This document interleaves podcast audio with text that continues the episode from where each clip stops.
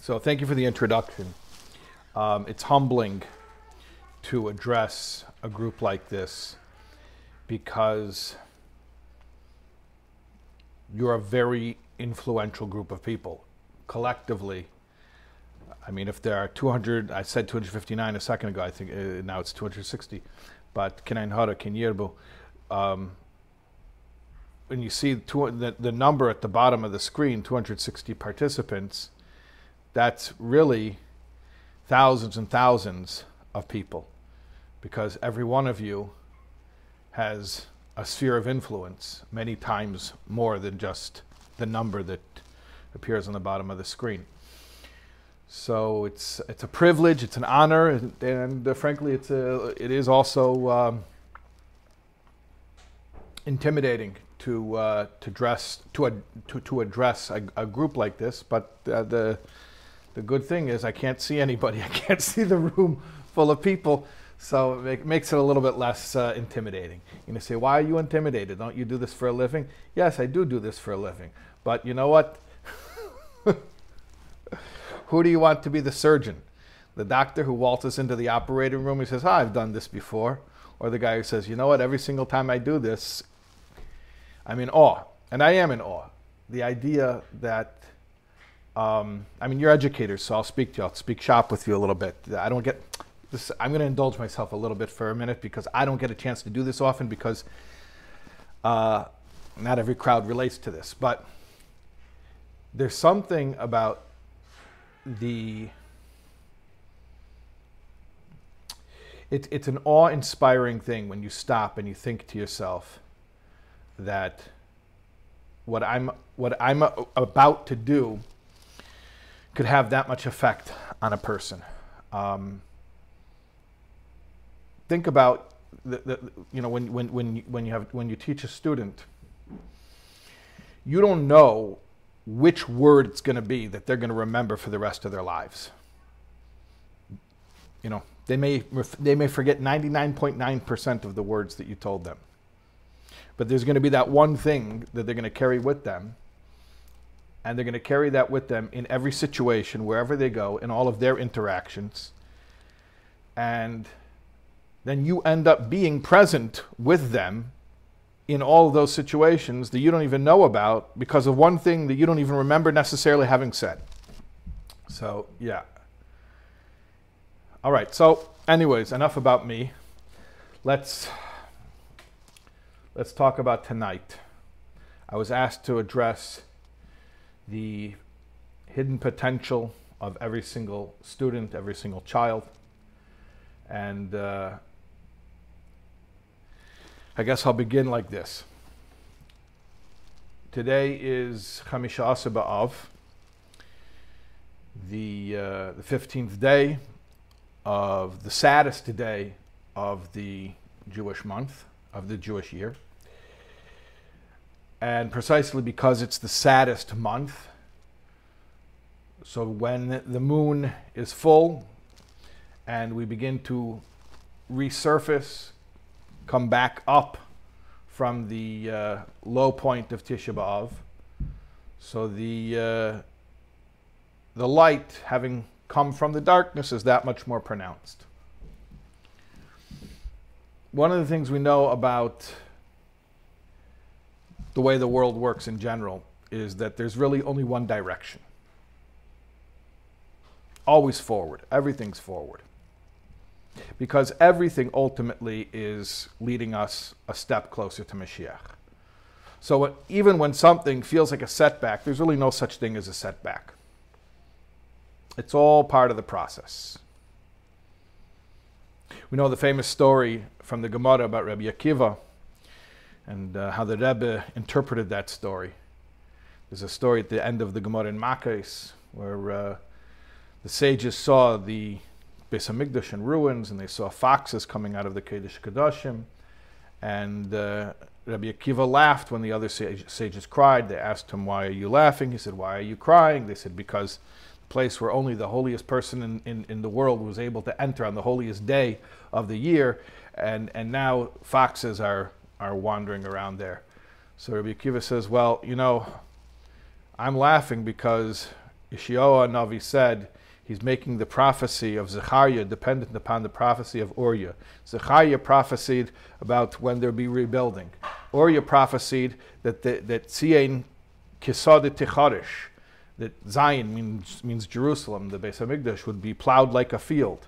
So now that I see that that, that uh, prophecy came true, I see how much that the rebuilding prophecy comes true.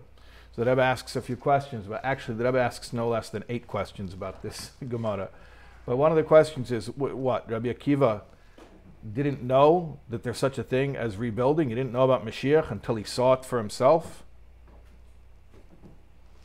So the Rebbe explains, no, Rabbi Akiva knew, but he didn't know the extent. He didn't know the extent to which the destruction had taken place. Of course, he'd heard about the destruction. But when he saw how destroyed it was, then he was happy because he realized, commensurate to the depth of the destruction, that would be proportionately how much greater the redemption would be. I don't mean subjectively that, you know, when you sit in the dark long enough, then you come out into the light, the light feels brighter. I don't mean that, feels brighter. I mean that the lower the destruction is, actually the greater the, the, uh, the rebuilding becomes, objectively speaking. How do you understand that? So the Rebbe says, what was the prophecy about the destruction? That Zion will be plowed like a field. What's plowing? There's an old story about a Jew back in Russia. He's sent to a gulag, to a prison camp. His wife, his poor wife, writes him a letter. She says, It's time to plant the potatoes, and the ground is too hard. I can't plow the ground in order to plant the potatoes, and the ox died. What do I do? So he writes back to his wife. He's, he's in the gulag, and he writes to his wife and says, Don't touch the yard. That's where I hid the weapons and the ammunition. Of course, KGB reads all the mail coming out of the gulag. So as soon as that letter arrives, a bunch of soldiers pull up in a truck. They jump out and they start tearing apart the yard looking for the, the, the weapons and the ammunition. They tear up the whole yard until sunset, until it gets dark. They don't find anything, obviously, and they get back in their truck. They drive away. So the wife writes back to the husband. She says, "Soldiers just came by and they tore apart the entire yard." So he writes her back and he says, "Now plant the potatoes." When you see an act of destruction, how do you know it's destruction? You look at a snapshot of it. You only look at it at this moment it looks like everything is being torn apart. But plowing, plowing isn't destructive, it's constructive. That's why it's one of the 39 prohibited forms of labor. All the pro- prohibited forms of labor are, are, are uh, productive. It looks destructive, it's not destructive, it's productive. And what's more, the more you plow, the more growth there will be. So that's what Rabbi Akiva saw. He said, I knew it was destroyed. I didn't realize how destroyed. When you plow this much, the growth is going to be proportionately that much greater. So we know that everything that happens is only moving forward. And certainly the completely unpredicted events of the past school year are only bringing us closer to Mashiach. And specifically in terms of chinuch, this is only leading to a, a, a better era in chinuch. This is only leading to better schools and better teachers and better students in, in every way. There's no question. There's no question that this can only be productive in every single way. And, and the only question is, at a time like this, when we have this you know, powerful group assembled, is there maybe one thing that we can pinpoint and that we can name? We say, okay, this is one, at least one way. I mean, there are many, many ways, but can we identify one specific way how clearly uh, we're in a better position today than we were six months ago.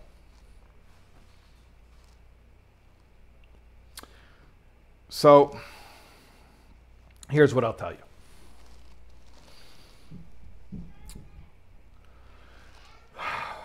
The Gemara at the end of Tainus talks about how uh, Chamisha Asa Ba'av was a big Yom one of the biggest Yom Tevim in the Jewish year. And what would happen on that day? They had a custom that the daughters of Jerusalem would go out into the vineyards and they would look for a husband. And how would they try to catch a husband? It depends. It depends on who the girl was. So it tells us that the beautiful ones. I laugh because, you know, if somebody heard about this going on somewhere, you know, but uh, it happened in the Gemara, so it's all kosher. Anyways, the, the beautiful ones would say, Marry me for my beauty. Makes sense. And then the ones who had yichus, pedigree, they said, Marry me for my, my pedigree. Somebody's saying, Please explain how we're in a better position. Yeah, that's what I'm going to do with God's help. That's what I'm going to Don't worry. Don't worry. Don't worry. That is the whole point. That's precisely why do you think I said that whole uh, setup? Because that's what I want to do. But uh, now I got to tell you the whole story about the Bnei Yerushalayim and the Chmisha Ba'av. And then trust me, if I at the end, if I don't tell you how we're in a better position than we were six months ago, I'll give you all your money back. Okay.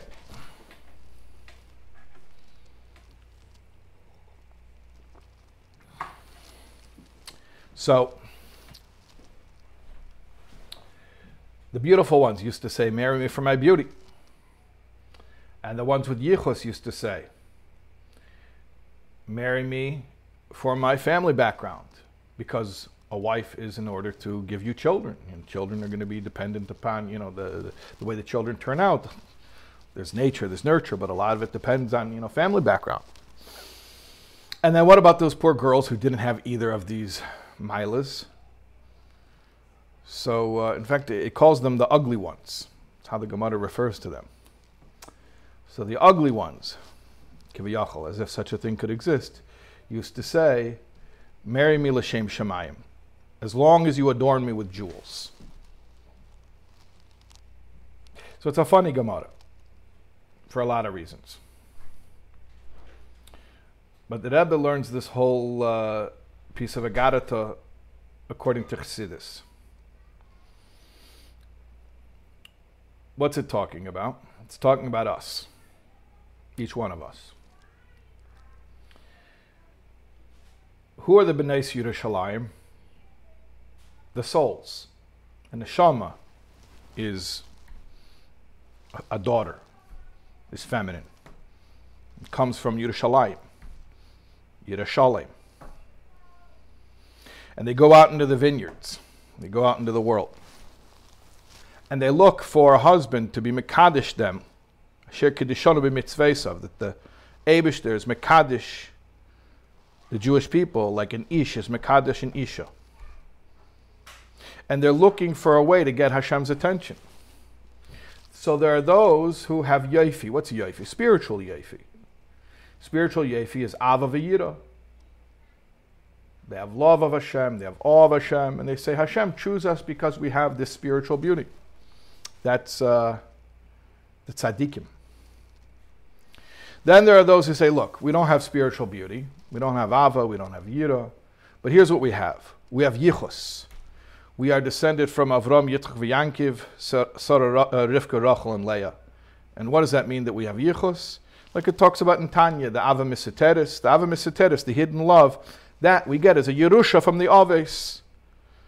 So a Beinani, he might not have real Ava Vayira, like a tzaddik, but he has Ava Misiteris, and he could tap into that, and it's enough Ava to get him to do, it's not real Ava Vayira, but it's enough to get the job done, to do the Maise, and that's why those who have this Ava Misiteris, they, say, marry us for children, because the purpose of marriage is children. What's children? Say him, the main, what are children? Maisim Tevim, Maisim, behaviors. That's what a Beinani is able to give Hashem.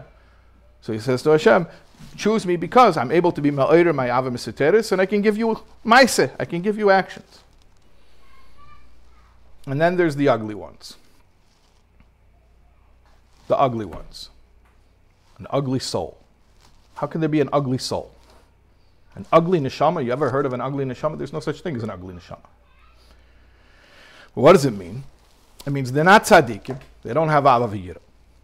They're not him. They, they, they can't be Ma'ira the Avamisuteris. So what do they say to Hashem? They say, marry me l'shem shemayim. What does it mean to tell Hashem to do something l'shem shemayim? It means lamancha asay, v'loy Do it for your sake, Hashem, not for our sake. Do it for your sake. Choose me for your sake, Hashem, as long as you adorn me with, with jewels. What does it mean to adorn me with jewels? You know, there's the expression, do you love me because I'm beautiful? Or am I beautiful because you love me? I might not be a tzaddik, I might not even be a Bainani, but Hashem, choose me for your sake, and in your choosing me, you're adorning me with jewels. You'll make me beautiful. When you love me, I become beautiful. And the Rebbe mentions another story in the Gemara to, to bring out what this really means. He says the story, uh, Gemara in Nedarim, about a guy who made a neder not to marry a particular girl. Why? They were nudging him to marry a particular girl. He didn't want to marry her. So he made a neder, I'm not marrying this girl. Now, you know the way that it works. If somebody makes a neder, you have to be shoyal, you have to go ask a chacham to release you from the neder. You're supposed to. And how is the chacham supposed to get you out of the neder? The only way to release you from the neder is they have to find a, what's called a pesach. A pesach means something that if you had known it at the time you made the neder, you would never make the neder. So this guy made a that he's not going to marry this particular girl. And he went to Rabbi Yishmael. And what did Rabbi Yishmael do? Rabbi Yishmael found this girl and he gave her a makeover. Now, I'm not saying Rabbi Yishmael, he like picked out the color palette or maybe he just paid for it. Maybe he just knew who to call, you know. But, uh, you know, he, he, it says he, he, got her clothes, he got her jewelry, he, adorned her, he gave her a makeover. Rabbi Yishmael gave, gave this girl a makeover. So after he gave her the makeover, he says to the guy, he says, let me ask you a question. Bring her in. They brought in the girl. He says, Is this the girl you made a neder you're not going to marry? And the guy looks at this girl. He says, No, not her. Now it was the same girl. But now he sees her in a totally different light, right? That's the Pesach. That's how to release the neder. If she would have looked like that at the time I made the neder, I would never make such a neder. I didn't know what I was talking about. I didn't know who I was dealing with. That's not the end of the story, though. The end of the story is, it says at that moment, Rabbi Yishmael cried. It says, Bacha. He cried. And he says, Rabbeinu Shalala. Kol b'neis Yisrael no'es. All Jewish girls are beautiful. But anios, poverty, menavlosan, tarnishes their beauty. The Rebbe takes this story to explain what does it mean, the beautiful ones, the ones with yichos, the quote unquote ugly ones. There's no such thing as an ugly neshama. So you have a tzaddik, you have a Bainani, and you have a what? You have a what? Not a tzaddik, not a Bainani, not yet a Bainani. But don't call her ugly. You want to know why? Because whatever situation that she's in, this anios, the fact that she came into Elam Haza Gashmi, and that there's a gullus for 2,000 years, this anius, the circumstantial poverty. This is what's making her look not beautiful like the tzaddik or even like the Bainani. But it's not her. Kol Yisrael, noise, they're all beautiful. You just need Rabbi Yishmael to come and give her a makeover. And then the guy's going to look and he's going to see, hold on a second. This is who I was talking about? I didn't realize who I was talking about. The Ruzhiner has a vort, Rabbi Yisrael Ruzhiner, about uh,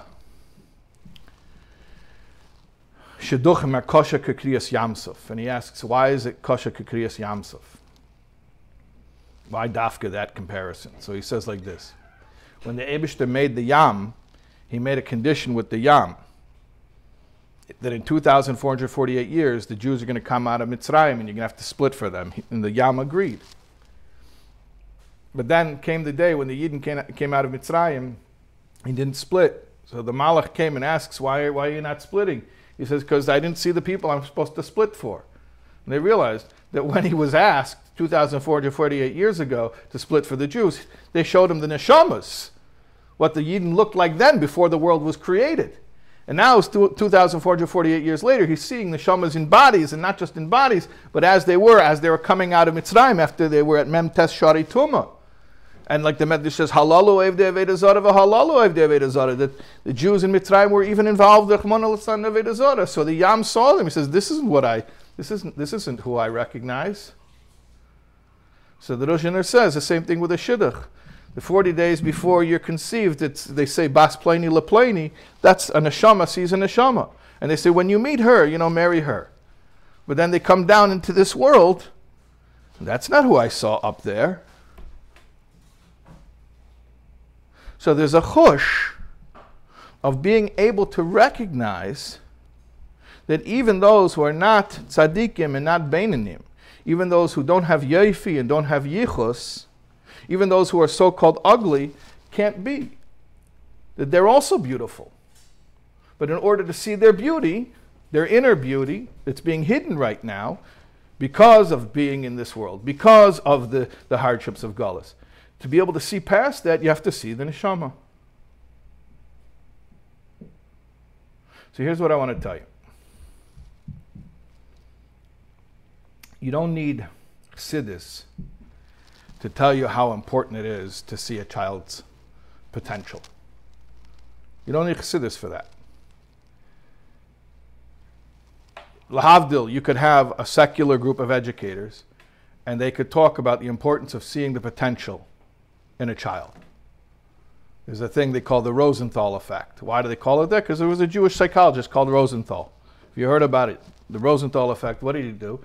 His theory was basically that if you would tell teachers to have higher expectations of students, the, the, students would rise to those expectations. And they did a whole experiment in a school. The beginning of the year, they gave out tests to all the kids, and then they randomly picked certain kids, and they would tell the teachers, these kids are going to blossom this year. And then what happened was self fulfilling prophecy. The ones the teachers were told had greater potential. By the end of the year, they actually tested higher. Right? So the, you don't have to know Chassidus in order to know that, that, that, when you see greater potential in a child, they rise to that potential. What does Chassidus give us? It gives us the awareness that not only does a child have greater potential, than we realize,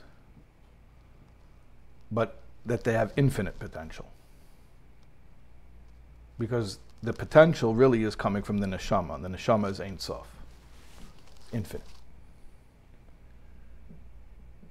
And therefore, a chassidische mechanech, or mechaneches, means not just one who sees potential in children. Because again, you don't need chassidus for that. Chassidish Mechaneches is one who sees the neshama in the student.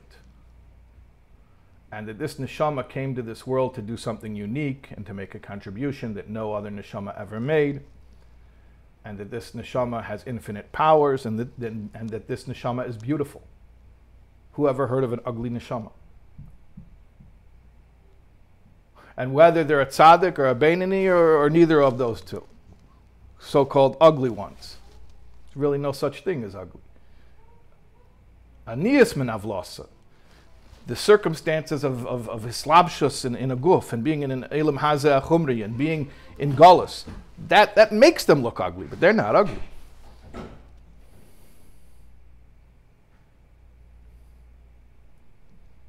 So here's what I want you to think about. When a child is born, we look at them in the crib, and not only do we love them, we're proud of them. It's a funny thing. What are you proud of? They never did anything, they can't do anything. And yet we're proud of them. Is that silly? And the truth is, no, it's not silly. It's, it's actually, we're very close to a, to a truth when we look at a baby and we're proud of a baby, we're actually closer to the truth then than we are many times when the child gets older. The truth is,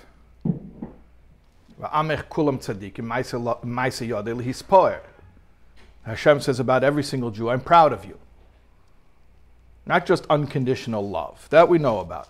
Unconditional pride. Hashem is proud of every Jew. Well, proud of what? Maybe if they'll be frum, he'll be proud of them. They'll do mitzvahs, he'll be proud. No, no, no. That's, that's a separate issue. That's on top of that. What we're talking about is He's proud of them just because of who they are. So you could have a child who will go on and do great things. You could be proud of their accomplishments, but that's a separate issue. Then there's just being proud of the child for who they are, unconditionally. That unconditional pride means to see them as a neshama, to realize that they are the Maisa Yodai of Hashem, and that they have unconditional worth, infinite worth, intrinsic worth. They don't have to earn it, they don't have to prove it, they don't have to accomplish anything to be worthy of it. They are automatically, completely valid and worthy. And when they're babies, we see that. When they're babies, we see that. And we recognize it. And we don't say, you know, when my kid will, will grow up and do something, then maybe I'll be proud of him. No, no, no. We don't say that because when we look at them as babies, whether it's intuitive or it's subconscious, or we don't even realize we're doing it, but we're seeing them closer to the way we should be seeing them all the time, which is a neshama that doesn't have to do anything to earn validation. Now, what happens? They start to grow up. Do you know studies were done that children's self esteem plummets around five years old? And there are different theories why, but most theories generally are that it has to do with school. So you think about it when you're a baby, everyone's proud of you just for being you. Then you go to school, and now all of a sudden you have to prove your worth. There are tests, and you compare yourself with others. And now somebody's telling you whether you're good or you're not good or how good you are.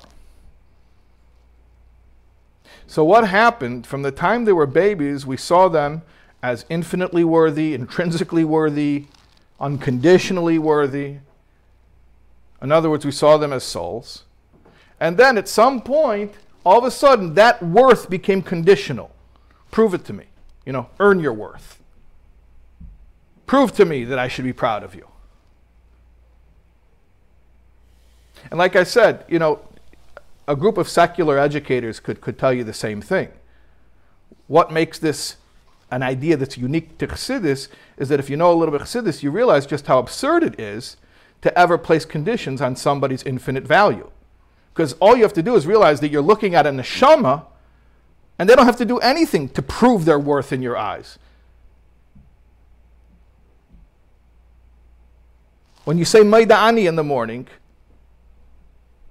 one of the, the interpretations of Rabba Munasecha is that Hashem has a munah in you. Well, and what's the proof? He has a munah in you. He woke you up. He gave you your soul again today. So the fact that anybody is walking this earth, the Abishter sent their soul to this world again for another day, means that the Abishter already has validated this person. They don't need to get it from a teacher or from, from, from, from, from, a, from a parent or from, from peers. They're already validated. They're infinitely valid unconditionally valid, intrinsically valid. So here's here's what I want to share with you, and this is maybe why you will regret taking somebody from outside of the the world of chinuch as a, as, as a keynote speaker. Something wonderful has happened in the past few months a real plowing. A real plowing. Where, I mean, I've heard people decrying it. People are so upset about what we lost over the past few months, how much ground we lost. First of all, we don't lose anything, we always only gain. And even when we lose, it's only to gain.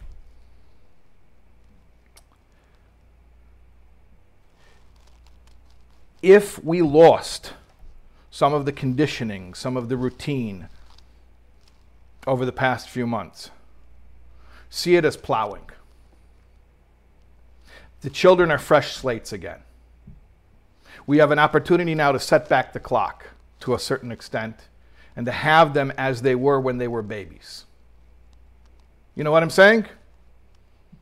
That instead of their, I mean, we all know as parents and as educators that, that there's a certain self concept that a child takes on because of schoolization, because of their role in school, whether it's the, the, the social role or their, their scholastic role. But there's a certain identity they begin to see themselves as that's imposed, it's artificial, it's coming from the outside, placed upon them. They didn't have it when they were babies. When they were babies, they were, they were infinitely worthy and intrinsically worthy and unconditionally worthy. So we have a certain opportunity now where children have been away from that situation. Where maybe it's going to be possible to get a fresh start. And by a fresh start, what I mean is to realize that every single student is beautiful and has infinite potential already. I don't, I don't have to make them beautiful. They are beautiful. I have to bring out the beauty they already have. And that means I don't have to make them into something.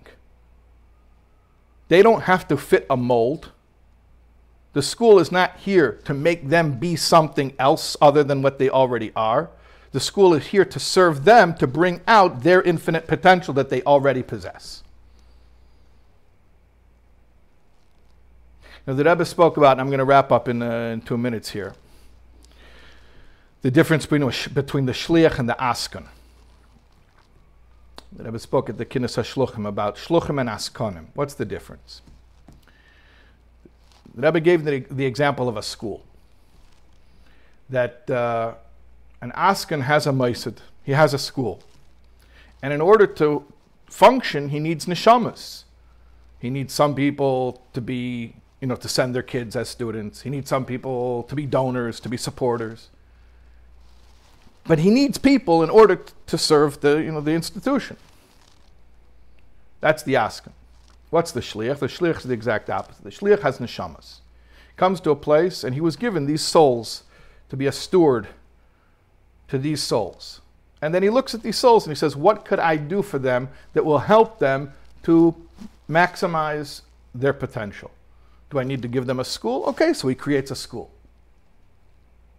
And the school is there to serve the neshamas. So exact opposite. The Askan has a school and he needs neshamas to serve the school. The Shliach has neshamas. He creates a school in order to serve the neshamas. Children are not there so that schools can function and run. That's, that's an, an absurd notion. I don't think anyone believes that. Schools are there to serve children so that they can bring out their own inner potential. And when I say to bring out their own inner potential, let me be very clear that doesn't mean to impose a certain vision for success upon them or to assume that a certain teaching method has to be right for all students or the same criteria for success are applicable to all students. No, that's it's not the purpose of the school. The school is there to serve the neshama. The neshama already was delivered to you perfect intrinsically worthy, absolutely worthy, infinitely worthy. Beautiful. And it's the job of the, it's the holy job of the mechanech to recognize that and to do everything possible to facilitate that inner beauty coming out. So here's what I'll leave you with. It's easy to talk. It's harder to do, right? Easier said than done. I don't have a plan for you. I'm not a classroom teacher and I'm not an administrator. I don't even know how you guys do it. I personally think it's the hardest job in the world. And I'm in awe of the people who do it. So I don't have a plan for you. But I can tell you this There's an opportunity right now that didn't exist half a year ago. An opportunity to realign, to recalibrate our whole way of looking at the role of our duty, our, or, uh, how, what we're providing. And that if we ever thought before that we were there to make children fit into some standard, we were given an opportunity, we were forced into a situation where we're going to have to rethink that. There was a lot of plowing. A lot of plowing was done. A lot of deschoolification, if that's the word, was done in the past three, four months. It's a gift. It's a gift. It's an opportunity for us and for the students to get back to their inner beauty and for us to get back to our true role as facilitators of them bringing that out from the inside out, not, not imposing something from the outside. So, uh, look, you have a whole kinnis here. You have some of the greatest minds, some of the most important, most influential people, and most unknown, also, I'll say that at the same time.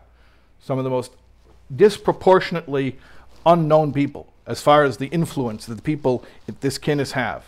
Okay? The, the, the, the woman power, not the man power, the woman power here is inordinate. And the ability to come up with a plan from this one kinnis to make this year the greatest year, incomparably the greatest year of education that's ever took, taken place in the history of, of the Jewish people, that potential is totally within reach to emerge just from what's going to happen at this kinnis. So you got your work cut out for you. I gave, I gave you an idea. Go ahead, run with it.